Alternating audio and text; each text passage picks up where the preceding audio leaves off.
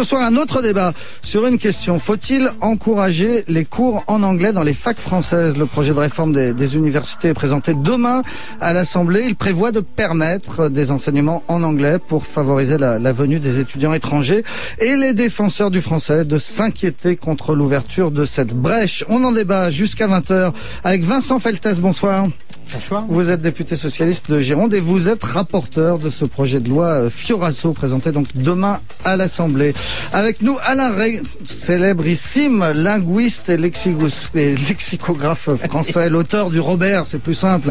Bonsoir Alain Rey. Bonsoir. Nous sommes aussi avec François Garçon qui est maître de conférence à la Sorbonne et qui a signé une tribune en faveur de, de cette loi et donc de l'anglais dans les facs. Bonsoir. Bonsoir. Et avec François Asselineau, président de l'Union populaire républicaine et qui lui a lancé une pétition contre l'anglais dans les facs. Bonsoir. Bonsoir. On commence avec vous, euh, Vincent Feltes, puisque c'est vous qui, allez, euh, qui avez été le rapporteur de, de ce projet. Expliquez-nous pourquoi il faut qu'il y ait des cours en anglais dans les facs françaises. Bon, globalement, cette ouverture aux langues étrangères correspond à une stratégie de développement de l'université française. On pense que pour que l'université française réussisse, il faut qu'elle accueille plus d'étudiants étrangers. Aujourd'hui, on accueille à peu près 12% d'étudiants étrangers, ce qui fait 240 000 étudiants étrangers. On veut passer à 15% parce qu'on pense que c'est une condition de rayonnement de la France, que ces gens qui sont formés chez nous, après reviennent dans leur pays et souvent font partie des élites de ces pays. Aujourd'hui, ces étudiants viennent de beaucoup de pays, beaucoup de nationalités, mais pas forcément des pays les plus dynamiques économiquement, les plus émergents. Je pense euh, pays comme le Brésil, comme la Corée, comme la Scandinavie. Et dans les discussions qu'on peut avoir, dans les études qu'on a pu faire, on se rend compte finalement que la possibilité d'avoir dans un premier temps, je dis bien dans un premier temps, des cours en anglais peut être une, euh, peut permettre de favoriser l'accueil d'étudiants étrangers. Il n'y a pas que ces dispositions sur les cours en anglais ou en langues étrangères, puisque c'est plus vaste. Hein, la loi ne cible pas l'anglais. Ouais, non, non, mais il y a eu euh, l'abrogation de la circulaire Guéant. Il y a le fait que les droits d'inscription pour les étudiants étrangers sont les mêmes que pour les étudiants français, donc 180 euros. Il y a la loi de Manuel Valls qui comprendra un certain nombre de dispositions pour favoriser les visas dits d'études. Donc, on est dans une stratégie de rayonnement de l'université Mais, concrètement, ces étudiants brésiliens, mettons, qui veulent venir en France passer un diplôme français, ils vont avoir tout leur cursus en anglais ou seulement quelques cours? Non, c'est une discussion qu'on a eue longuement en commission et on a adopté un certain nombre d'amendements pour dire d'une part que tous les cours ne peuvent pas être en langues étrangères. C'est même d'une certaine manière une protection par rapport à ce qui existe aujourd'hui. Parce qu'aujourd'hui, on est dans une belle hypocrisie. Dans les grandes écoles, quand vous êtes euh, à Sciences Po Paris, quand vous êtes à HEC, quand vous êtes euh, à l'école d'économie de Toulouse, vous avez parfois l'intégralité des cours qui sont donnés en anglais. Et ça depuis dix ans sans que personne n'ait jamais eu, n'ait jamais dit quoi que ce soit là-dessus. D'une certaine manière, on peut s'étonner pourquoi quand les grandes écoles donnent les cours en anglais, ça ne pose pas de problème, et quand l'université donne des cours de manière bornée, ça pose problème. Et donc ça peut pas être tous les cours. Il faut que les étudiants aient un apprentissage en parallèle du français. C'est un amendement qui a été euh, adopté et les conditions d'obtention du diplôme seront aussi liées à la maîtrise de la langue française. Donc on a préciser, c'était le travail du législateur, l'orientation de la ministre hein, que l'on partage pleinement. Voilà donc pour les intentions de cette loi, sauf que ça pose beaucoup de questions. Et Alain Ray, vous qui êtes un, défenseur de la langue française, mais pas un ayatollah, on le sait, vous me disiez c'est après réflexion que j'ai pensé que j'étais plutôt contre cette idée. Oui, parce que ce sont les modalités d'application qui m'inquiètent plus que les intentions. Les intentions sont bonnes, mais on sait bien que l'enfer en est pavé.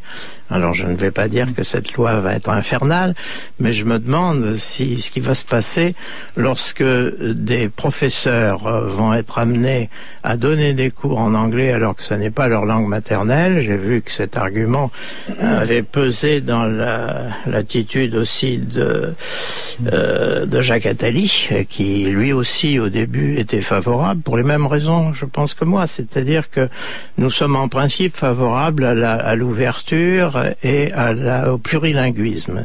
Certain que plus on dispose de langues, euh, ça, dans ses études et mieux ça vaut. Mais euh, quand j'entends parler de langue étrangère, euh, je n'aime pas qu'on qualifie les gens hostiles à cette loi d'hypocrite parce que là c'est une formidable hypocrisie. On sait très bien qu'il n'y a pas de langue étrangère qui tienne, c'est l'anglais, l'anglais et encore l'anglais. Il y a 17 langues nationales en Inde et quand un Indien qui a une langue dravidienne qui n'a foutrement rien à voir ni avec l'anglais ni avec le hindi va s'installer à Paris pour faire euh, des études, j'imagine que ce qui l'intéresse, c'est de faire ses études en français. Euh, j'ai un ami qui est afghan et qui a eu le prix Goncourt. Euh, il n'est pas venu en France pour apprendre une autre langue de l'Inde et encore moins l'anglais. Donc je pense qu'il y a là une curieuse attitude qui consiste à dire qu'on ne peut attirer chez nous des étudiants qu'avec cette espèce de carotte miraculeuse qu'est la langue anglaise. Et, c'est une brèche, vous pensez, si on commence comme bah alors, là, j'irai beaucoup moins loin que certains, certaines personnes, peut-être mon voisin, qui sont hostiles à la loi et qui pensent que c'est une agression épouvantable contre la langue française. C'est le cas de Claude Agege, c'est le cas d'un certain nombre de personnes que j'estime par ailleurs, mais je trouve qu'ils vont beaucoup trop loin. Je ne pense pas du tout que 1%, puisque c'était le chiffre qui avait été évoqué, de cours euh, en langue anglaise dans les universités françaises, compte tenu c'est vrai euh, que beaucoup de cours se donnent en anglais dans les grandes écoles. Il y a ce désir d'avoir une égalité entre grandes écoles et universités, mais il faudrait encore voir comment les étudiants sont recrutés, quels, quels étudiants seront ciblés, ça c'est absolument essentiel, et aussi quelle est la qualité des cours en anglais qui vont être donnés, parce que c'est très beau d'apprendre de la chimie ou de la biologie moléculaire. Euh, j'ai euh, quelqu'un de ma famille qui est maître de recherche au CNRS en biologie et qui ne peut pas euh, figurer dans un congrès international sans faire sa communication en anglais, ce qui est un handicap considérable parce que quand on parle dans une langue qui n'est pas la sienne, j'en parle en connaissance de cause. J'ai fait pendant deux ans des cours en français et en anglais dans une université américaine à Indiana pour être précis et je sais que mes cours en anglais étaient très inférieurs en qualité aux cours que je donnais en français. C'est assez évident. Donc je pense qu'il y a des gens qui vont se trouver dans une situation délicate. Quant aux étudiants eux-mêmes, ceux qui maîtrisaient bien l'anglais, c'était une chose, mais déjà aux États-Unis, vous avez une variété de population qui fait que si on ne respecte pas euh, la variété des origines, en particulier la langue euh, espagnole, qui devient la seconde langue des États-Unis, on est en difficulté. Il faut enseigner en espagnol aux États-Unis. Je ne pense pas que ce soit très nécessaire d'enseigner en France, en anglais en France, alors que nous avons une partie importante de la population française qui est de langue maternelle arabe ou, berbère. Voilà, pour ou contre l'anglais dans les universités françaises. On continue à en parler juste après une pause. Europe 1 Soir. Il est 19h22, les grands débats d'Europe 1 Soir continuent avec vous, Nicolas Poincaré. On se pose la question ce soir, faut-il des cours en anglais dans les facs françaises? Yes, Olivia, c'est la question, comme disait euh, Shakespeare. Faut-il euh, introduire des cours en français dans les universités françaises comme le prévoit le projet de réforme des universités qui sera présenté demain à l'Assemblée nationale? On continue à en parler avec deux, euh, deux personnes qui ont justement fait des pétitions l'une pour, l'autre, l'autre contre, en tout cas un appel euh, sur le site du Nouvel Observateur que vous avez signé, François Garçon, en faveur de cette réforme. Vous êtes maître de conférence euh, à la Sorbonne. Vous souhaitez donc qu'à la Sorbonne, ce, temple de la culture française et des lettres, on enseigne, euh, par exemple, votre matière, l'histoire, en anglais? Oui, alors, euh, avant de répondre à votre question, je voudrais euh, rassurer Alain Ray qui a parlé d'inquiétude il, y a, deux minutes, et lui dire n'ayez pas peur, pour reprendre les mots d'une personne assez célèbre. Je veux dire, et de toute manière, si face à cette inquiétude, je vous conseille tous les anxiolytiques dont les Français sont friands, puisqu'apparemment nous sommes les plus gros consommateurs d'anxiolytiques en Europe. Donc voilà, c'est un bon moyen pour pour apaiser le débat et pour le mettre sur des bases qui sont peut-être moins moins moins pathologiques. Alors, y a-t-il ou non des, enseignement de l'anglais à Sorbonne, il y a des cours d'anglais. Il y a des cours en anglais, euh, peu nombreux. C'est vrai que euh, c'est un quelque chose qui est en devenir. moi, je suis je vois plutôt des aspects vertueux au fait que la Sorbonne se convertisse euh, à, l'anglais. Quand on dit convertir à l'anglais, c'est jamais que 1 ou 2 ou 3% des cours. Je pense que les profs seront pour la plupart d'entre eux volontaires. Il n'est pas question d'imposer à quelqu'un qui ne maîtrise pas la langue euh, un, un, cours en anglais. Vous-même, vous, vous, vous verriez enseigner en anglais? À, des élèves français, à, une majorité d'élèves français. Bon, moi j'ai fait une partie de mes études en Angleterre, donc ça facilite peut-être aussi l'usage. Mais je dirais que euh, quand je reprends, je rebondis à nouveau sur euh, sur l'expérience de votre de votre neveu qui en biologie moléculaire au CNRS a du mal à faire une conférence en anglais. Ça m'étonne qu'au CNRS on ait pu engager quelqu'un qui n'ait pas une maîtrise parfaite de l'anglais, puisque toute la publication ou la majeure partie des publications dans cette discipline que je maîtrise assez mal, est à 90% en anglais. Donc, euh, si un excellent biologiste ne sait pas l'anglais, il n'aura pas le droit d'entrer au CNRS. Voilà un raisonnement qui me paraît dramatique pour la biologie. On fait prévaloir la compétence en matière linguistique à une compétence en matière euh, euh, technique et intellectuelle. Ce que vous vouliez nous dire simplement, François Garçon, pour terminer votre propos, c'est que notamment dans les sciences, on ne peut plus communiquer de façon internationale Mais écoutez, c'est pas François Garçon qui le dit, c'est Cédric Villani qui est médaillé Field et qui a signé avec un prix Nobel une, une, tribune dans le monde il y a quatre jours dans lequel il disait que désormais la communication, en tout cas dans les domaines scientifiques dont fait partie la biologie moléculaire, la communication elle se fait en anglais. Donc on est en 2013, on n'est pas en 1933, euh, tant mieux du reste.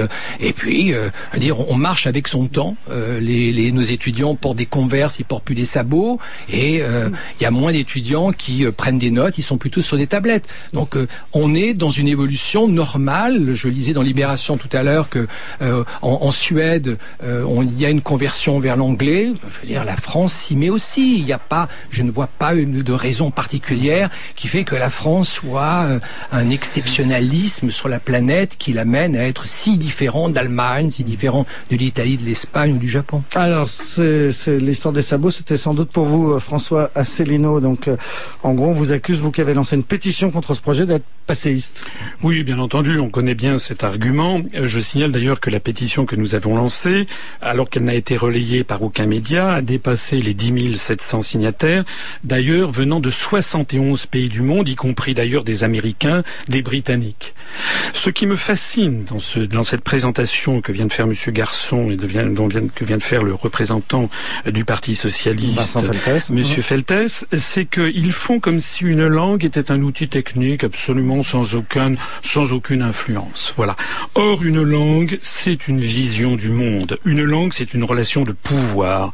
Une langue, c'est un, c'est un outil géopolitique de domination. C'est de cela qu'il s'agit.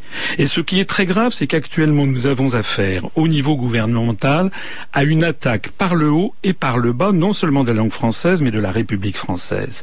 Par l'Union européenne, on essaie en ce moment, on transfère le maximum de pouvoir à l'Union européenne, et au même moment, on essaie de développer le pouvoir des régions, CF par exemple, le référendum qu'il y a eu en Alsace, avec une collectivité ah, on s'éloigne de la langue, là. Oui, non, non, non, on s'éloigne pas de la langue, parce qu'au même moment, au même moment que Madame Fioraso présente ce projet de loi, Madame Aurélie Filippetti, du même gouvernement, a réuni le 7 mars 2013 un comité consultatif pour développer les langues régionales. C'est-à-dire que l'on nous explique d'un côté que la langue française, finalement, ce serait de la belle, ce serait, ce serait une bricole, ça serait ridicule et burlesque vu depuis Washington, Pékin ou Moscou, mais en revanche, vu depuis Quimper ou Ajaccio, ce serait une langue terriblement dominatrice qu'il faudrait contrer en favorisant des langues, des langues régionales. Je voudrais dire, puisqu'on le fait le procès de la ringardise, ceux qui me ceux qui me font ce procès, moi je les traite d'américanouillards. Parce que la réalité, c'est qu'en 2013, je vais d'ailleurs, je remettrai ceci d'ailleurs euh, au, rapporteur du projet de loi, le 16 mars 2013, les plus prestigieuses universités chinoises, les 27 plus prestigieuses universités chinoises, dont l'université de Tsinghua, qui est à Pékin, qui est la plus grande université la plus prestigieuse, viennent de décider d'abandonner l'anglais parmi les épreuves obligatoires d'entrée. En ce moment, en Inde, on est en train de revenir sur le tout anglais pour développer l'hindi. Je pourrais vous montrer le relevé de conclusion de la conférence des recteurs de l'université allemande du 22 novembre 2011 qui ont fait un, relevé de conclusion qui a fait sensation dans le monde éducatif en Allemagne, où je cite notamment l'utilisation dans la recherche, parce que c'est de ça qu'il s'agit, et je vais dans le sens d'Alain Ray, l'utilisation dans la recherche de plus en plus fréquente et obligatoire de l'anglais peut restreindre l'effectivité et l'efficience au travail des chercheurs et chercheuses, en même temps la prise en compte insuffisante de publications non anglophones conduit à des distorsions de concurrence indésirables. Il faut quand même comprendre qu'une langue maternelle, on est beaucoup plus à l'aise dans sa langue maternelle pour développer des nuances, pour développer également une vision du monde. Les Anglais, la langue anglaise ne diffuse pas la même vision du monde que la langue française, que la langue japonaise, que la langue chinoise. Donc nous, nous avons affaire à quelque chose d'une très grande importance et ce qui me ce qui me chiffonne en termes juridiques, c'est que de quel droit le gouvernement prend-il la décision de piétiner l'article 2 de la Constitution française qui prévoit que la, que la langue de la République est le français? Voilà, bah c'est la question qu'on va poser dans un instant aux Américanouillards qui sont avec nous. À tout de suite. Nicolas Poincaré sur Europe. Europe 1 Soir. It's half past seven. Pour ou contre les cours en anglais dans les facs français C'est le sujet des grands débats de Soir avec vous, Nicolas Poincaré. Et vous venez de préciser, Olivia, qu'il était 7h30, il faut le dire, en français aussi. Ah c'est ben, on m'a dit important. que non, alors pas. moi j'ai dit qu'en anglais. Olivia, elle est bilingue. L'enseignement en anglais dans les universités françaises, c'est ce que prévoit d'autoriser le, le projet de loi de, de réforme des universités qui sera présenté demain à l'Assemblée avec comme rapporteur le député euh, socialiste de la Gironde, Vincent Feltès.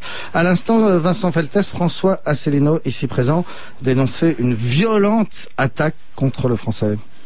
Vous l'avez entendu Oui, de toute façon, euh, Monsieur Asselineau a un discours sur la décadence globale du pays. D'ailleurs, j'ai été surpris qu'à un moment, il n'y ait pas le lien qui a été fait avec le mariage pour tous, hein, puisque nous sommes la gauche décadente qui met par terre Non, ça c'est absolument Non, non, mais- scandaleux de, pro, de, Non, non, de mais je vous ai présenter pas ça comme ça. coupé, je vous ai pas coupé, monsieur. Mais c'est une attaque. mais coupé. je n'ai pas dit de Monsieur. vous des choses fausses. Non, mais- je suis désolé, Quand vous faites un raccourci, quand vous faites un raccourci comme cela, monsieur. Asselineau, avec des arguments qui me semblent pas totalement pertinents. Vous C'est ce que dit l'Académie française, Mais- c'est ce que attendez, disent vous 40 avez- c'est ce Donnons que acte à monsieur Asselineau du fait oui, qu'il n'a oui. pas parlé Non, du mais mariage pour tous. vous, avez un discours global sur la décadence. Ça n'est de- pas vrai, monsieur. Mais si vous dites que la France pas et que le français est attaqué par en haut par la Commission européenne, par en bas par les régions. Par une volonté, Donc, par, par- une par une volonté, volonté oui, oui, politique. absolument, par une Moi, volonté politique. Mais je n'ai pas prononcé je- le mot de décadence. C'est je, vous je qui dis, le prononcez. je dis juste, Et vous avez que, je dis juste que ce débat n'est pas un débat droite-gauche. D'ailleurs, lors des débats en commission, un certain nombre de députés UMP ont voté pour. Et d'ailleurs, de socialistes ont voté contre. moins membres de peu de membres de la commission socialiste. En dehors de la commission, on verra ce qu'ils font demain. On est sur une loi qui globalement dit c'est quoi les conditions de réussite de l'université française demain? En sachant qu'il y a énormément d'échecs à l'université, notamment pour les bacheliers qui viennent des filières technologiques et professionnelles. On pense que dans les conditions de réussite de l'université française, avec quand même la problématique en France, quand c'est les grandes écoles, j'en suis moi-même issu, tout va bien. Quand c'est l'université, tout devient plus compliqué. Cette loi, elle comprend des dispositions sur comment on fait pour lutter contre l'échec en licence, comment on donne un débouché aux bacheliers professionnels et euh, technologiques, comment on fait pour qu'il n'y ait pas de massacre humain sur les études de sur les études de médecine, comment on fait entrer le numérique dans l'université, comment on fait en sorte que l'université soit ouverte sur les collectivités territoriales? Mais ça, c'est l'ensemble de la réforme. Là, ce Ah oui, soir, non, mais on- ce que je veux on parle et- de l'article 2. qui Oui, mais de- dans cette loi de Mm. modernisation, d'ouverture des réussites de l'université française, il y a cette question de l'ouverture à l'étranger et à la possibilité d'enseigner en langues étrangères. Aujourd'hui, plutôt en anglais, mais demain, pourquoi pas en chinois ou dans d'autres langues. Je pense que notre pays peut avoir suffisamment confiance en lui, avoir cette tradition d'accueil et d'ouverture pour que l'université ait les mêmes droits que les grandes écoles, ce qui est le cas depuis dix ans. Voilà. Alors, mm. Alors, juste sur cet argument, François Asselineau, effectivement, dans les grandes écoles, à HEC, ça existe depuis des années. On ne dit pas que, que ça met en danger le- l'enseignement de, si, des mais- hautes études de commerce en France. Mais attendez, moi je fais des conférences dans des écoles de commerce. J'invite vos auditeurs, ils ne se rendent pas compte de ce qui se passe. Je suis allé à l'école de commerce de, Ma- de Marseille, qui s'appelle maintenant Euromed Management. Je suis allé à l'école de, de commerce de Lyon. Maintenant, tout est écrit, la signalétique est écrite uniquement en américain. Donc moi, je ne me réjouis pas de cette situation. Je trouve que cette situation est profondément anormale. D'ailleurs, j'ajoute qu'on nous laisse entendre qu'il faudrait faire partie de la modernité et que l'ouverture, vous avez raison de souligner que ça fait maintenant une bonne dizaine d'années que ça, que ça existe. Est-ce que depuis une bonne dizaine d'années, la position de la France s'est renforcée? Non, elle s'est effondrée. Est-ce que le commerce extérieur français s'est amélioré? Non, il s'est effondré. Nous avons dégagé des déficits commerciaux absolument abyssaux. Parce que figurez-vous, pour faire du commerce extérieur au Japon, il faut parler le japonais, et en Chine, il faut parler le chinois, et en Amérique latine, il faut parler l'espagnol ou brésilien. Voilà la réalité des choses. Il y a un, y a un diagnostic de départ qui est faux. On présente cette loi comme s'il s'agissait de faire 1% de, cours pour des étudiants étrangers. Ça, c'est la tactique, vous savez, on avance à pas feutrer et de façon insidieuse. Mais la loi ne prévoit aucun pourcentage. Absolument pas. On peut très bien avoir 95% de cours. Deuxièmement, cette loi ne concerne pas que les étudiants étrangers. Il n'y a pas, heureusement, dans les écoles et dans les, dans les universités en France, des cours qui seraient réservés aux, aux gens qui ne seraient pas de nationalité française. Donc les étudiants sont mélangés. Ça veut donc dire que si nous allons dans cette direction, et c'est la direction que demande actuellement le directeur général de l'ESSEC, la deuxième école de commerce française, Monsieur Pierre Tapie, ça fait des années qu'il le demande, il veut que tous les cours tout, dans toutes les matières soient entièrement, exclusivement et obligatoirement en américain. Je suis désolé, ça veut dire qu'on estime que des jeunes Français qui ont 20 ans n'auraient même plus besoin d'apprendre le vocabulaire en comptabilité générale, comptabilité analytique, euh, finance d'entreprise, droit des affaires en français. C'est une situation qui est une situation d'asservissement et en réalité de démission linguistique du gouvernement. François Garçon. Oui, alors Pierre Tapie n'est plus le directeur de l'ESSEC. Euh, Deuxièmement, vous avez tout à l'heure évoqué l'abandon de l'anglais pour accéder dans les universités chinoises. Je rappelle qu'à la rentrée 2012-2013, ils étaient 100 000 étudiants chinois à aller s'inscrire dans les universités américaines, tous sans doute rejetant de la nomenclatura chinoise, dont, la fille euh, du président chinois qui s'est inscrite à Harvard.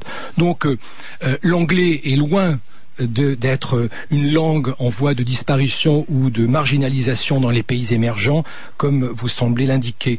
Euh, et je redoute, moi, pour mes étudiants comme pour la génération qui suit, euh, quand le chinois sera la langue dominante. Je pense qu'on est encore autour de cette table plus facilement euh, en mesure de maîtriser l'anglais que nous ne pourrons le faire avec le chinois. Ensuite, jaune. Je vous ai pas interrompu. Euh, vos, vos, énormes clichés euh, sont, sont, sont, pathétiques. Alors sur euh, sur l'enseignement. Ah, quand on parle de la langue, souvent on se fâche. Hein. À l'arrêt, le sait. Hein. Je trouve merveilleux qu'on évoque la, la, le côté pathétique des, des, adversaires quand on a commencé en recommandant aux dix adversaires de prendre des anxiolytiques. J'ai rappelé que la France était ça, un écoutez, gros consommateur d'anxiolytiques. Oui, oui, oui, vous avez rappelé que la France. Je recommandais... en, nous, en, nous, regardant, je suis navré. Ben, vous êtes face à moi, donc je vais pas regarder le plafond Moi, de la je n'ai jamais pris de ma vie un anxiolytique, je vais pas commencer pour vous faire plaisir. Allez, on marque une pause, je vous offre euh, une petite pilule calmante et on se retrouve tout de suite. 18h, 20h, Nicolas Poincaré sur Europe 1. Il est 19h41, les grands débats d'Europe 1 Soir continuent jusqu'à 20h avec vous, Nicolas Poincaré, pour ou contre les cours en anglais dans les facs françaises. Oui, on continue euh, à en parler avec nos invités. Vincent Feltes, qui est le rapporteur de la loi Furasso, présentée demain à l'Assemblée, le linguiste Alain Ray, François Garçon, professeur à la Sorbonne, et François Asselineau, président de l'Union populaire républicaine, qui a lancé une pétition contre ce projet euh, d'autoriser les enseignements en anglais dans, les facs françaises. François Asselineau, qui nous disait euh, il y a quelques minutes, l'ESSEC par exemple, grande école de commerce française, voudrait ou tendrait à, à n'enseigner qu'en anglais, un cursus en France exclusivement en anglais, Vincent Feltes. Est-ce que c'est ça le risque euh, que l'on ait un jour des non, écoles de commerce qui n'enseignent plus qu'en anglais? Mais de toute façon, c'est le cas. Hein. Quand moi j'étais diplômé euh, il y a une vingtaine d'années d'HEC, aujourd'hui, euh, pratiquement tous les cours euh, sont en anglais. Même les écoles de commerce, je suis à Bordeaux, euh, Subdeco Bordeaux, c'est en anglais. Mais c'est quelque chose qui, pour moi, n'est pas non plus acceptable. Je ne trouve pas ça normal que en France, sur certaines filières, à partir de l'équivalent master, on ne soit que en langue étrangère aujourd'hui en anglais. Donc c'est aussi pour ça que nous, dans la loi, on a cherché à borner les choses. Ce que je disais, tous les cours ne peuvent pas être en anglais, un lien pédagogique et la nécessité d'apprentissage pour les étudiants étrangers. Donc je pense que nous sommes sur quelque chose d'assez responsable et respectueux en sachant que en parallèle, il y a aussi un certain nombre de dispositions pour aider au développement de la francophonie, qui est un enjeu, puisqu'on sait bien que la population en Afrique se développe, et que comme on va faire basculer l'université dans le numérique, à un moment, il faut bien qu'on lie cette capacité de ce qu'on appelle le téléenseignement avec la, la francophonie. Donc on n'est pas dans une ouverture totale. On connaît bien l'argument quand on est contre quelque chose, on parle toujours d'effet d'entraînement. Pour moi-même connaître assez bien l'université française, je pense que c'est même un des problèmes. J'imagine mal demain tous les maîtres de conférences, tous les professeurs enseigner en anglais en France, connaissant le niveau moyen de pratique de l'anglais en France. Donc, ce qui nous sauvera, c'est parce qu'on est nul en anglais, en gros. Mais c'est pas parce qu'on est nul en anglais, c'est aussi parce qu'on a une langue merveilleuse et pas du tout anodine, qui est le français. Et dans les discussions en aparté, on a en plus un président de la République qui manie cette euh, cette langue avec une habileté particulière. Et on a tous un attachement au français. Mais on pense, et c'est la tradition de la France, c'est pas juste la mondialisation, qu'on est aussi un pays qui doit rayonner et être ouvert sur les autres. Donc il n'est pas question de capitulation, de défaite intellectuelle. Il est question de respect de la tradition républicaine et d'adaptation au monde d'aujourd'hui, tout en bordant cela. Ah, Alain, et vous qui connaissez aussi bien l'université, est-ce qu'il y a, est-ce que vous pensez sérieusement qu'il y a un risque que le français recule dans les universités françaises? Ah oui, ça c'est certain. Mais je pense que l'exemple qui vient d'être donné des, des écoles de commerce est, est particulièrement dramatique parce que tout de même, ce que je voulais ajouter, c'est que la langue n'est pas neutre. La langue n'est pas un outil comme un marteau ou un tournevis. La langue, c'est une manière d'appréhender le monde. C'est une façon de penser. C'est une façon d'organiser sa pensée. Or, quand il s'agit de mathématiques, ça ne me gêne pas qu'on l'apprenne en chinois, en anglais euh, ou en japonais. Les résultats seront les mêmes à condition de très bien maîtriser l'outil d'appréhension qu'est la langue. Et là, il y a cette, cette, question qui est très importante. Quel est le niveau de connaissance moyen de l'étudiant à qui on va délivrer un cours en anglais? Je suis navré, mais s'il est brésilien, ça me paraît pas adapté. Ça me paraît facile et clair.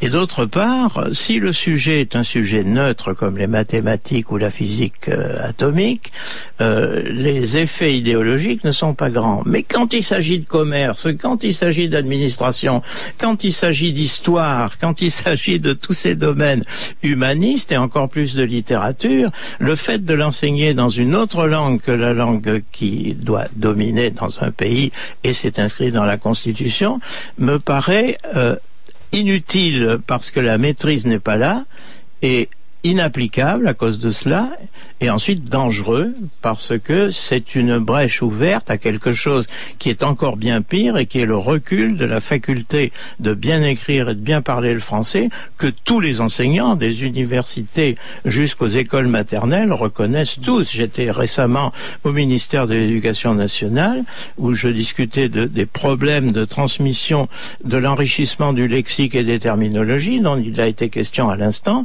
Ce sont des outils de pensée absolument indispensables. Si on perturbe l'acquisition de ces outils, qui sont la connaissance du vocabulaire de la médecine française, par exemple, par quelque chose qui concerne euh, uniquement la pensée américaine et la façon de gérer la pensée américaine. J'ai un ami médecin qui travaille sur Diderot, qui fait des choses admirables exclusivement en français. Il parle très bien l'anglais. Il est parfaitement conscient que si on se met à faire de la médecine en anglais, on va avoir la notion nord-américaine et non pas britannique, parce que c'est vrai que c'est les États-Unis qui sont en cause, euh, qui va dominer la manière d'appréhender les choses. Et ça, ça me paraît assez grave. Et d'autre part, euh, et enfin, je trouve qu'il faut quand même rappeler que pour l'historien des langues que je suis, il n'y a pas lieu de s'affoler parce que le français va pas disparaître parce qu'il y aura quelques cours en anglais. Ah bah voilà, c'est ça que j'avais envie d'entendre aussi. Oui, mais non, il y a de la marge, c'est ça que je voulais dire avant. C'est un, c'est une prise de risque supplémentaire, donc il faut être vigilant. Et ce qui a été dit par le rapporteur de la loi me rassure parce que là je constate que les intentions sont bonnes. Et si on me dit oui, on va avoir quelques cours en anglais, mais par pitié en espagnol, en portugais, en italien, en allemand euh, dans les universités françaises, à condition qu'on empêche les grandes écoles de commerce notamment de s'exprimer uniquement en anglais. Là, ça, je revois ma copie. D'un autre côté, je sais que pour se débarrasser du latin qui jouait au Moyen Âge en Europe occidentale le rôle que joue l'anglais des États-Unis dans le monde actuel, il a fallu cinq siècles. Donc il n'y a pas besoin ne nous énervons pas, les choses vont se passer doucement et avec des hauts et des bas. Je pense que la loi actuelle n'est pas un bas global parce qu'elle a de bonnes intentions et qu'il y a des mesures qui me paraissent nécessaires pour le développement des universités françaises qui, on le sait, ne se portent pas très bien. La meilleure université de langue française n'est pas en France, c'est celle, celle de Genève. Ah, c'est à Genève la meilleure fac en français. Une dernière pause et on revient tout de suite avec vous, notamment François Garçon. Nicolas Poincaré sur Europe 1. Olivier Paris, pharmacien conseil Caudalie, nous parle du sérum de l'été. Vous le savez, le soleil peut entraîner l'apparition de taches. Le sérum éclat anti-taches Perfect Caudalie est unique. Grâce à la viniférine, active 62 fois plus efficace que la vitamine C, il est la solution contre les taches. En prévention, avant chaque exposition, appliquez le sérum Vino Perfect sous votre crème solaire pour un bronzage sans tache, quel que soit votre type de peau. En ce moment, pour un sérum Vino Perfect acheté, un soin solaire IP50 offert, en pharmacie et parapharmacie participante dans la limite des stocks disponibles. Quand je travaillais, mon fond d'écran, c'était une île. J'en changeais souvent, histoire de voyager. Mais depuis que j'ai gagné à Euro Million, je les ai toutes visitées. L'île de Ré, Saint-Barth, La Réunion. Ça m'a pris un an. Mais je suis comme ça, moi. Avant d'acheter, j'aime bien tout voir. Euro Million, et si votre vie devenait infiniment plus riche Tirage Euro Million le vendredi et le mardi. Ce mardi, jackpot de près de 71 millions d'euros. À partager au rang 1, voire règlement. FDJ. Jouer avec excès comporte des risques. Appelez le 09 74 75 13 13. Appel non surtaxé. Mais tais-toi un peu, tu vas faire fuir les poissons. Monsieur, quand on a un bon bateau comme le mien, il faut que les poissons le sachent aussi. Tu leur as dit qu'il était assuré à la Matmut? Oui monsieur, la Matmut assure les bateaux, et même les poissons le savent. Mais tais-toi donc. Selon conditions définies au contrat d'assurance navigation de plaisance. Europe 1 Soir.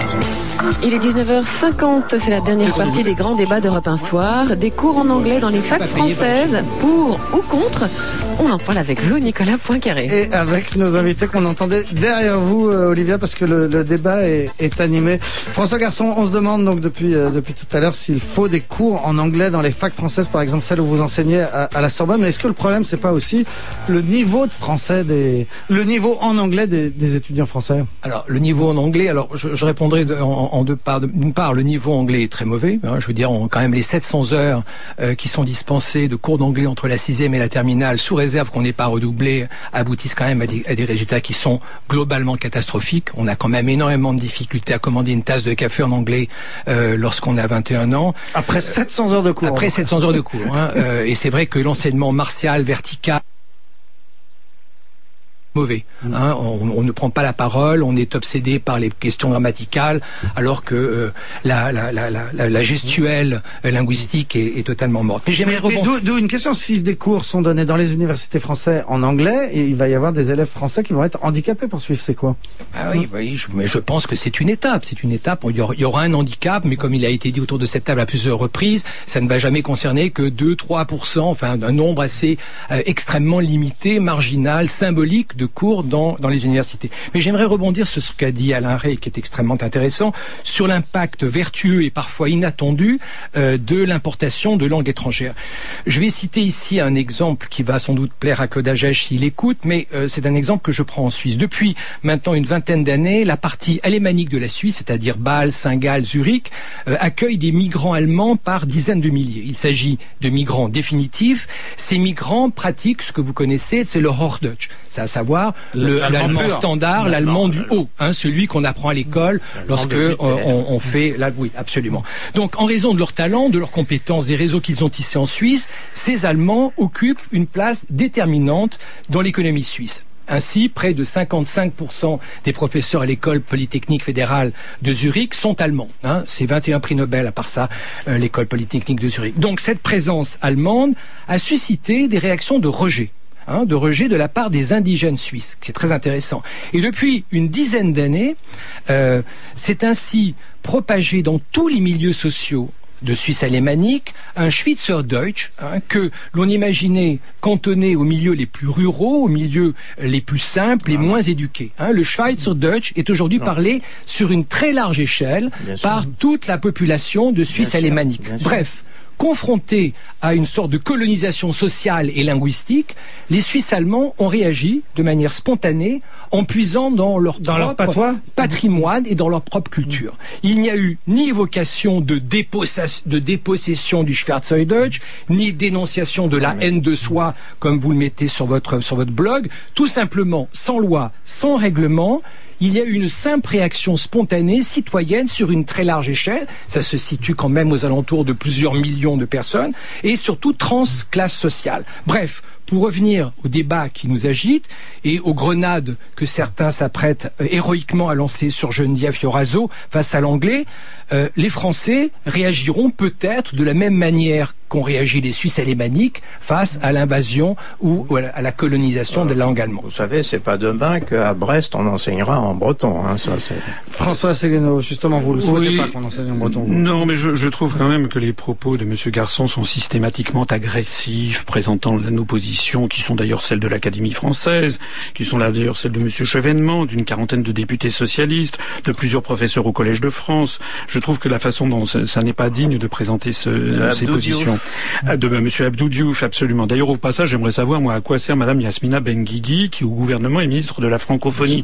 Je remarque d'ailleurs que M. Pouria Amir Chahi, euh, qui est le Ça, c'est député sujet, socialiste, ça, c'est hors sujet. non, mais qui est le député socialiste qui s'occupe de francophonie, a, a tiré la sonnette d'alarme justement en disant que c'était une honte ce projet de loi. Donc au Parti socialiste eux-mêmes, ils savent très bien qu'il y a un problème. D'ailleurs, on a assisté à la commission des affaires culturelles à un premier commencement de retrait en, en rang serré. En, en- en- en rang serré. attendez, je voudrais dire dire, ça. je, à la- je voudrais dire si, parce que vous avez la, la formulation de l'article 2 et maintenant d'un nouvel article 2 bis n'est pas celle qui avait été prévue à l'origine. Ah bah, heureusement qu'il y a un droit d'amendement au Parlement. Oui, mais qui va d'ailleurs dans le sens, dans de- le sens de, de resserrer un petit peu le problème.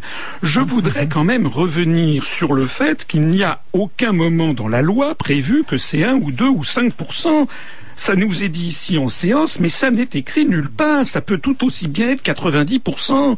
Nous avons affaire à un procédé insidieux, qui est d'ailleurs, vous savez, depuis maintenant un certain nombre de décennies, les gouvernements en France couvrent leur, leur, leur démission par des formules toutes faites du style c'est une chance, c'est pas grave. La mondialisation, ça devait être une chance pour la France. Résultat, nous sommes, vous avez vu le taux de chômage et nous perdons actuellement 600 emplois par jour et une usine ferme par jour. L'euro, ça devait être une chance. Vous avez vu où on en est. Les mêmes nous disent maintenant que c'est une chance. Mais vous savez ce qui va se passer avec cette loi C'est que dans 4-5 ans, on va nous dire, bah oui, mais le problème, c'est qu'on n'a pas d'étudiants qui parlent assez bien l'anglais ni de profs. Donc maintenant, il va falloir passer à- à l'enseignement secondaire et puis à l'enseignement primaire parce que finalement, c'est au primaire que ça se passe. Voilà, Et voilà alors comment Vincent Feltes, le rapporteur de la loi, va vous répondre.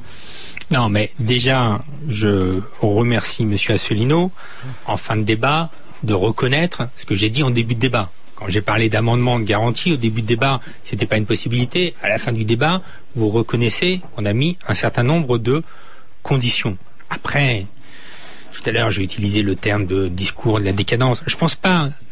On n'est pas d'accord là-dessus. Mais je pense pas qu'il y ait tous ces risques. Je ne pense pas que le fait que la France soit passée à l'euro ait un lien avec euh, la possibilité de dispenser, dans certaines conditions, des cours en langues étrangères à l'université. Je répète que nous sommes dans une loi de convergence entre l'université et les grandes écoles, de donner les conditions des réussites à l'université française, qui ne va pas si bien que ça, de manière assez autonome, et c'est pour ça que nous mettons pas tout dans la loi, et que parmi les 69 articles, il y a 7 articles 2, mais il y en a 68 qui doivent permettre l'excellence française pour tous les étudiants. Et, et le débat commence demain à l'Assemblée. Vincent Feltes, ça, ça promet d'être animé, non?